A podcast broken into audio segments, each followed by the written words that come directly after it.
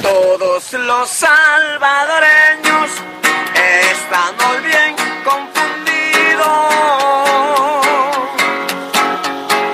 con esta nueva moneda de los Estados Unidos. El pueblo no está de acuerdo.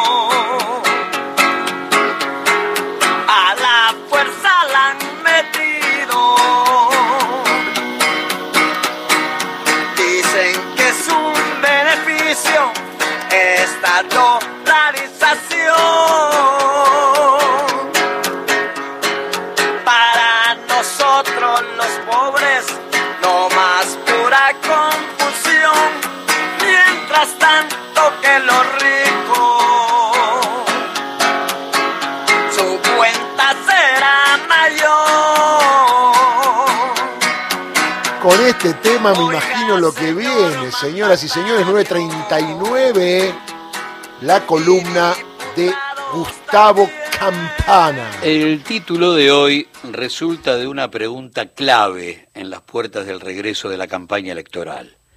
¿Por qué mi ley ya no habla de dolarización? Opa. ¿Por qué mi ley ya no habla de dolarización? ¿Por qué guardó en un cajón a su gran bandera de instalación mediática? ¿Por qué decidió abandonar a los muchos que con borrachera de inocencia política y económica creyeron que el próximo 11 de diciembre iban a ganar 200 mil dólares por mes? Bueno, cuenta la leyenda que Ornequian le presentó a este líder del fascismo despeinado a un empresario que rápidamente se transformó en uno de sus nuevos mecenas. Y ese hombre que se siente dueño de un país que odia y que solo usa como base de operaciones, le puso como condición abandonar la idea de la dolarización. Es absurda, imposible y lo más importante, pibe, a mí no me sirve.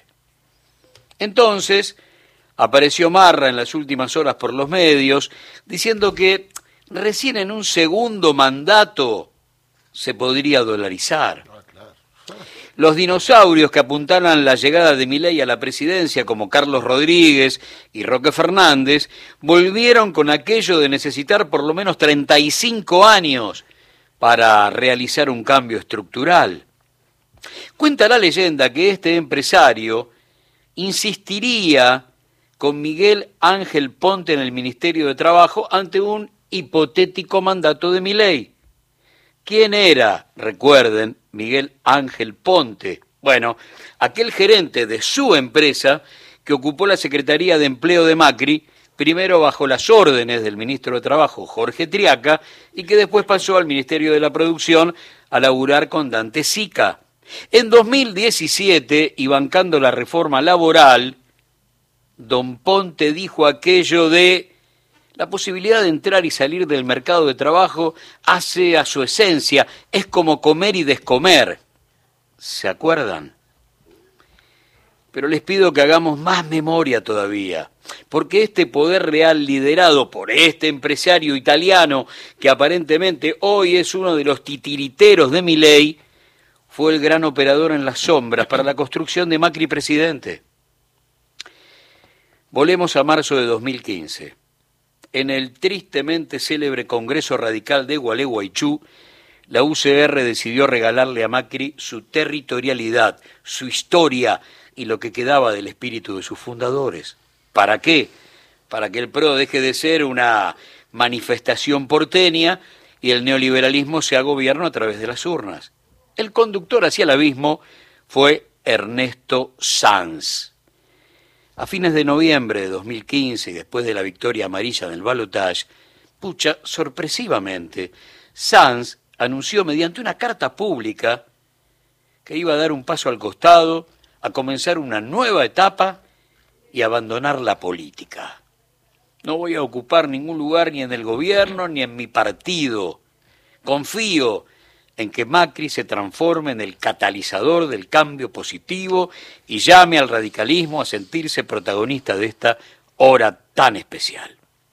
Y entonces, don Sanz desapareció de la vida pública después de terminar su segundo mandato en la Cámara Alta el 10 de diciembre de 2015. Y luego, claro, de cumplir al pie de la letra con el trabajo sucio que hizo por encargo del poder real desde el momento en que empezó a ser el líder de la oposición a la 125. Dejó para los tiempos aquello de la guita de la asignación universal por hijo se van por la canaleta del juego y de la droga. Dicen que la orden, bien paga por cierto, para dar vuelta al Congreso de Gualeguaychú, la hizo este mismo empresario italiano que desde hace un tiempo bastante largo pelea en el podio de las tres fortunas más importantes de la Argentina. Agostino nació en 1895. Fue un hombre clave de Mussolini. Después de la Segunda Guerra Mundial, junto a sus cuñados que eran banqueros, se convirtió en industrial de aquella Italia en proceso de reconstrucción. En el 47 desembarcó en la Argentina aquel peronismo que refundó el país sobre la base de derechos laborales, justicia social, industria nacional y fundamentalmente obra pública, fue el Estado que le abrió la puerta a esta empresa italiana que basaba su trabajo en el acero. El sucesor de Agostino fue su hijo Roberto, un empresario con íntimos lazos con la última dictadura. Primero, licitaciones millonarias y después le salvaron el pellejo con la estatización de su deuda externa. Nosotros, nuestros hijos, nuestros nietos, pagaron y van a seguir pagando los 180 millones de dólares que estos tanos debían en 1982.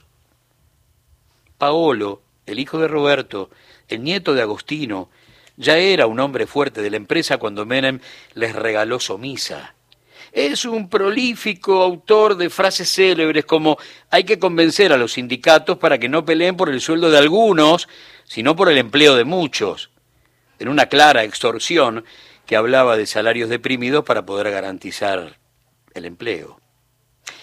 Este tipo factura anualmente 23 mil millones de dólares. Es un gran militante de la flexibilización laboral. En pandemia, decretó 1.500 despidos en la Argentina. Y en el norte italiano, su planta, con 1.700 obreros, siguió abierta como si nada pasara en el mundo. Su hermano maneja la otra mitad de los negocios de la familia, un conglomerado de salud privada con sede en Bérgamo, que maneja más del 50% de las camas de la ciudad. Su hermano es el autor en pleno coronavirus de la frase no dramaticemos normalicemos la economía, basta. El combo en aquel 2020 fue macabro. La fábrica, que no era esencial, laburaba a pleno en el norte italiano. Los contagios de sus trabajadores fueron proporcionales a los que vivió Bérgamo, una de las poblaciones más castigadas de, de toda Italia. ¿Y quién los atendía? Una empresa perteneciente a los mismos capitales de la siderúrgica. En abril de 2017, y a un costo de 2.000 millones de dólares, este tipo inauguró una planta en Texas junto al presidente Macri. A ver si, en lugar de invertir acá, Macri fue a Estados Unidos a inaugurar una planta de este tano en Texas. Los dos festejaron que un empresario que desde hacía exactamente 70 años venía chupando de la teta del Estado argentino, abriera las puertas de una planta para producir tubos de acero sin costura en Estados Unidos, generando empleo para obreros estadounidenses y tributando al fisco del norte, ahí sin chistar, ¿eh? Pero Mauricio, como mucamo del poder real, terminó traicionándolo. En agosto de 2018 lo embarró en la causa cuadernos para que algún amigo multinacional se quede con sus licitaciones. Entonces Paolo fue sobreseído junto a dos CEOs de su empresa, porque en el 2021 la unidad de información financiera no apeló el sobreseimiento de los directivos de la empresa. Marzo de 2022. En el marco de una causa por presuntos sobornos a gerentes de Petrobras, una fiscal italiana solicitó que se condene a Paolo a cuatro años y seis meses de prisión por el delito de corrupción internacional. Donata Costa, pidió a los jueces del Tribunal de la Séptima Sección Penal de Milán que condenen al Tano y a otros dos accionistas. Dicen que hoy es el mecenas de Milei. Dicen que le dijo al oído, pibe, no me conviene la dolarización, cortala. Se acabó de hablar de dolarización. Como mucho, promete que, qué sé yo. Javier Diley atrasa. Lo hace con economía fracasada. Y Paolo es una roca en el zapato de la democracia. Oiga, señor mandatario,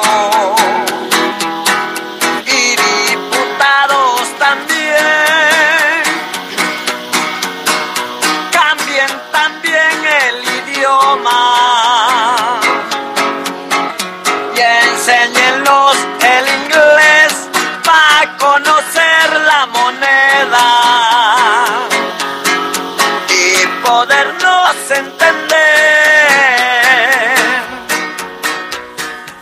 Qué lindo esto, cómo suena y cómo lo hace sonar. La columna de Gustavo Campana. Noticia, reflexión, análisis.